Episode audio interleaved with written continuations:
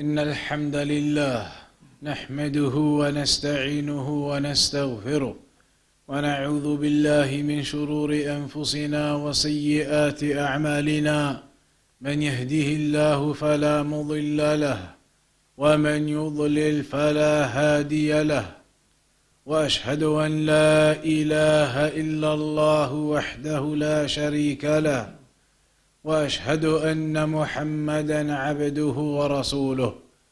يا أيها الذين آمنوا اتقوا الله حق تقاته ولا تموتن إلا وأنتم مسلمون.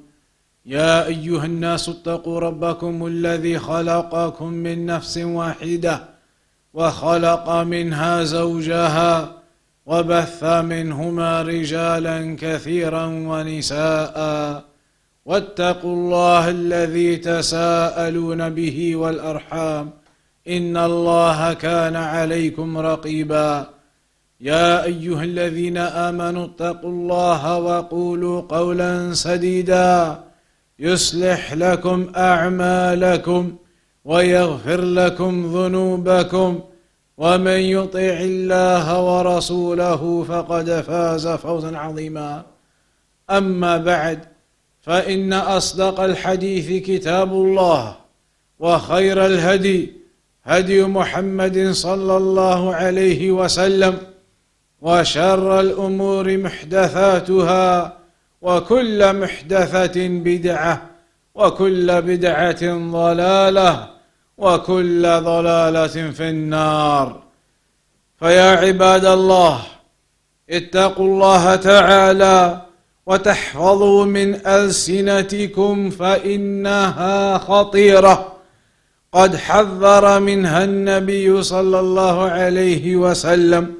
ففي الحديث الصحيح لما سأله معاذ رضي الله عنه عن عمل يدخله الجنة ويباعده من النار ذكر له أعمالا جليلة وفي نهاية الحديث قال صلى الله عليه وسلم لمعاذ ألا أدلك على من لاك ذلك كله؟ يعني عما يحفظ ذلك لك؟ قال بلى يا رسول الله. فأخذ رسول الله صلى الله عليه وسلم بلسانه وقال احفظ عليك هذا. فقال معاذ رضي الله عنه أئنا لمؤاخذون ما نتكلم به؟ يا رسول الله. قال ثكلتك أمك يا معاذ وهل يكب الناس في النار على وجوههم؟ أو قال على مناخرهم إلا حصائد ألسنتهم. تساهل الناس في الكلام ويظنون أنه يذهب مع الرياح. والله جل وعلا يقول ولقد خلقنا الإنسان ونعلم ما توسوس به نفسه ونحن أقرب إليه من حبل الوريد إذ يتلقى المتلقيان عن اليمين وعن الشمال. قعيد ما يلفظ من قول إلا لديه رقيب عتيد. عن يمينه ملك يكتب الحسنات وعن شماله يكتب السيئات. ولا يضيع منها شيء فعلى المسلم أن يحفظ لسانه وأن يتحفظ من كلامه. فإن كثيرا من الناس لا تعمر مجالسهم إلا بالقيل والقال والكلام المحرم من غيبة ونميمة وأيضا من تناول الناس والكلام فيهم خصوصا أهل العلم وولاة الأمور يتناولونهم بالكلام في مجالسهم ويعتبرون ذلك فاكهة يتفكهون بها ولا يبالون بما ينتج عن ذلك. اجتمع نفرا اجتمع نفرا في إحدى الغزوات مع الرسول صلى الله عليه وسلم. اجتمعوا فقالوا ما رأينا مثل قرائنا هؤلاء يعنون رسول الله صلى الله عليه وسلم وأصحابه. قالوا ما رأينا مثل قرائنا هؤلاء. أرغب بطونا وأكذب لألسنا وأجبن عند اللقاء. فذهب بعض الحاضرين الغيورين إلى رسول الله صلى الله عليه وسلم ليخبره فوجد الوحي قد سبقه ونزل على الرسول صلى الله عليه وسلم ببيان ما قالوه في مجلسهم فلما علموا أنه قد بلغ الرسول صلى الله عليه وسلم جاءوا يعتذرون إليه وقد رحل صلى الله عليه وسلم وركب ناقته جعلوا يتعلقون بالناقة يعتذرون ولا يزيد الرسول صلى الله عليه وسلم على تلاوة الآية لا يزيد على ما نزل في هؤلاء. قال تعالى ولئن سألتهم ليقولن إنما كنا نخوض ونلعب قل أبي الله وآياته ورسوله كنتم تستهزئون. لا تعتذروا قد كفرتم بعد إيمانكم. نسأل الله العافية. كان رجل من بني إسرائيل من الصالحين الغيورين وكان يرى أخا له يفعل شيئا من المعاصي.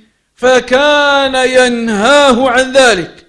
ثم تكرر هذا وهو ينهاه عن ذلك. ثم أخذته الغيرة والغضب على أخيه فقال والله لا يغفر الله لفلان. قال الله جل وعلا من ذا الذي يتألى علي أي يحلف علي أن لا أغفر لفلان إني قد غفرت له وأحبطت عملك. انظروا لما تجرى على الله وحلف على الله ألا يغفر لهذا المذنب فالله جل وعلا أنكر عليه ذلك وتوعده. الله غفور رحيم ولا يقنط من رحمة الله. وهذا يقنط من رحمة الله بل يحلف على ذلك. وفي ذلك من إساءة الأدب مع الله ومن القنوط من رحمة الله ما لا يخفى. فكانت عاقبته أن الله أحبط عمله. قال أبو هريرة رضي الله عنه تكلم بكلمة أوبقت دنياه وآخرته. وفي الحديث إن الرجل ليتكلم بالكلمة من رضوان الله يرفعه الله بها درجات. وإن الرجل ليتكلم بالكلمة من سخط الله لا يلقي لها بالا يهوي بها في النار أبعد مما بين المشرق والمغرب. كلمة واحدة فكيف بكلمات؟ آفات اللسان خطيرة وأشدها الشرك بالله عز وجل.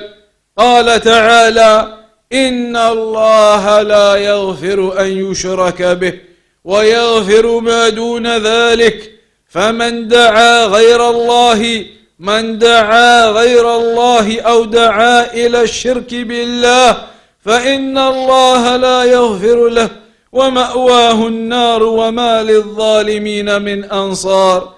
أما في الدنيا فإن الله يحبط عمله ويبطل أعماله الصالحة بالشرك ويحل دمه وماله. فالكلام خطير يا عباد الله. وكذلك من آفات اللسان. القول على الله بغير علم.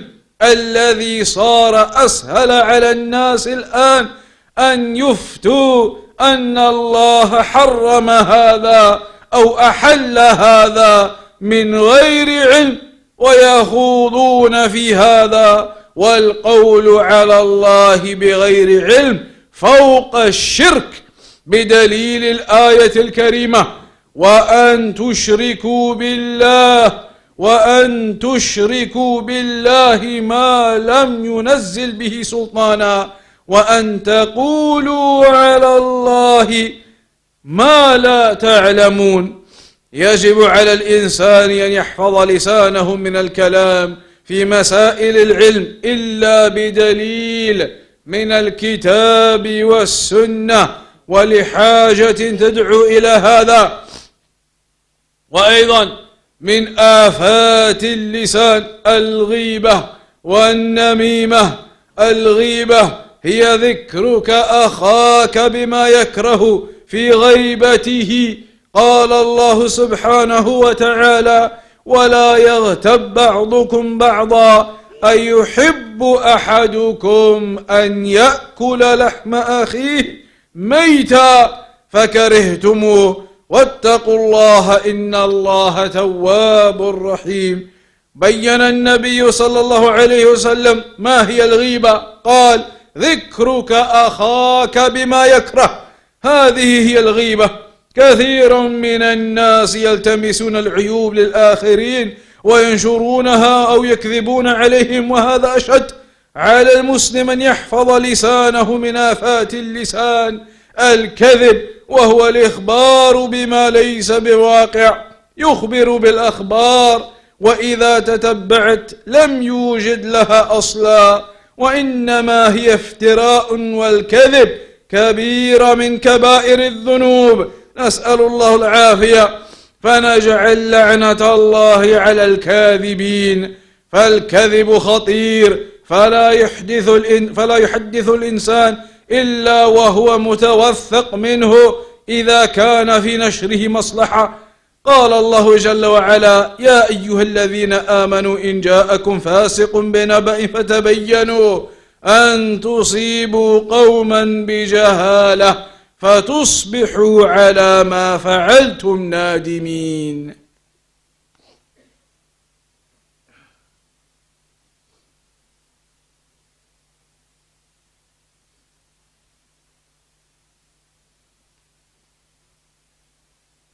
الحمد لله رب العالمين والصلاة والسلام على أشرف الأنبياء والمرسلين نبينا محمد وعلى آله وصحبه أجمعين.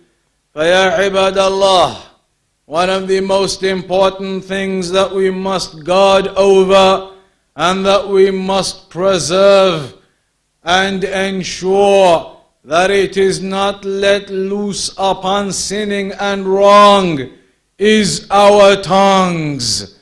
This small body part that Allah subhanahu wa ta'ala has blessed us with, then we must ensure that we preserve it and we guard over it. And we do not allow it to be used in haram. For indeed, this tongue of yours it can destroy all of your actions and deeds. This tongue of yours, it may destroy your actions and deeds. And that is why the calamities, afatul lisan, the calamities of the tongue are many. The calamities and the disasters that we have to be aware of and ensure we do not fall into. From amongst them is the backbiting that occurs, that a person uses his tongue in backbiting others, al-ghiba, And the Prophet sallallahu explained that backbiting is dhikruka akhaka bima yakrah. It is to mention about your brother that which he dislikes. To mention about your brother that which he dislikes. And the punishment or the threat regarding the backbiting has been mentioned in the Quran. أيحب أحدكم أن يأكل لحم أخيه ميتا فكرهتموه Would you love to eat the meat of your dead brother from the corpse of your dead brother? Then that is certainly the example of speaking evil about others, backbiting and talking about others with things that they do not like. Similarly, there is the calamity of a namima, and that is spreading stories between people to cause corruption. Taking stories from one person and narrating them to another. He was saying this about you, and he was saying that To take these stories between the people in order to cause corruption. And again, that is something which is a calamity of the tongue. It is mentioned by the Prophet sallallahu alaihi wasallam. مر النبي صلى الله عليه وسلم بقبرين فقال إنهما ليعذبان He walked past two graves and he said they are being punished in their graves. And what is the reason he mentioned later in the hadith? أما أحدهما فكان يمشي بالنميمة هذا هو الشاهد that he said one of them he used to go and spread stories between people to cause corruption And as a consequence, he is now in adabul qabr, in the punishment of the grave. Similarly, from the calamities of the tongue is lying. That a person uses his tongue to lie about affairs, to lie about others, to lie about situations and that lying is from the major sins. Also, the punishment of the liars is mentioned on the day of judgment, how their faces will be ripped apart those who used to lie and their lies, they were spread between Al-Mashriq wal-Maghrib, between the east and the west, their lies, they were spread.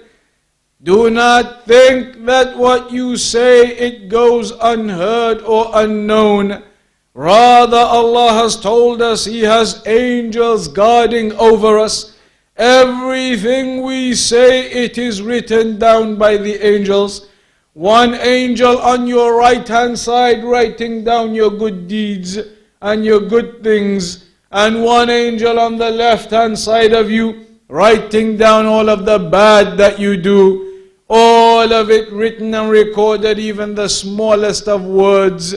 And that is why it is mentioned in the hadith of the Prophet sallallahu alaihi wasallam وإن الرجل يتكلم لا يتكلم بكلمة من رضا الله يرفعه الله بها درجات that a person he speaks with a word of goodness a word of goodness and Allah will raise him in levels raise him up because of that goodness in his speech he said but in the hadith it also mentions وإن الرجل لا يتكلم بكلمة من سخط الله لا يلقي لها بالا يهوي بها إلى النار That may be a person he speaks with something bad, some backbiting, some story spreading, some lying, and he doesn't even pay attention to what he said, but it will be recorded, and that word that little bit that he said of evil may be the reason in the end why he is thrown into the hellfire. So we must guard over our tongues, and the greatest of what we must guard over is to ensure that our tongues do not fall into words of shirk and that we do not speak about Allah without knowledge. We do not start saying something is halal or something is haram in the religion of Allah and you do not even know if it is halal or haram. We must not use our tongues to speak about the religion of Allah and to speak about Allah without knowledge. It must be only with evidences of the Quran and the Sunnah. So we must preserve our tongues. We must guard over our tongues. This tongue of yours, it could destroy all of your actions. There's an example from the men of Bani Israel that a man he used to do sins a lot. So the other one used to advise him always. But in the end, the other one got sick and tired of this person doing so many sins again and again. And so he said, By Allah, by Allah, you're never going to be forgiven. Never stopping these evil sins, by Allah, you're never going to be forgiven. So it's mentioned in the narration that actually Allah forgave that man. And instead, the actions of this man were destroyed from that statement of his. Because that statement in saying, By Allah you will not be forgiven, it is an incorrect statement against Allah. Allah forgives, and Allah is the merciful. So, this is an example. Some of the scholars they say, Look how one of the men was righteous, the other one was a sinner. But the righteous one, his actions were destroyed because of the incorrect statements of his tongue, because of how he used his tongue and said something that was in essence against what Allah has told us. It was statements against Allah that are incorrect against Allah. So we must guard our tongues and ensure that we use them in the ibadah of Allah, in the worship of Allah, in that which pleases Allah, and not to use them in our gatherings and sittings in al-qil wal-qal. He said and she said and they were saying and I heard this and I heard that, spreading stories and backbiting and that is all the people want to do when they are sitting together. Guard over that and do not allow yourselves to fall into that. So we ask Allah to make us firm upon this religion and to make us from those who guard over our tongues and do not fall into the evil and the haram with the usage of our tongues. وصلى الله على نبينا محمد وأقم الصلاة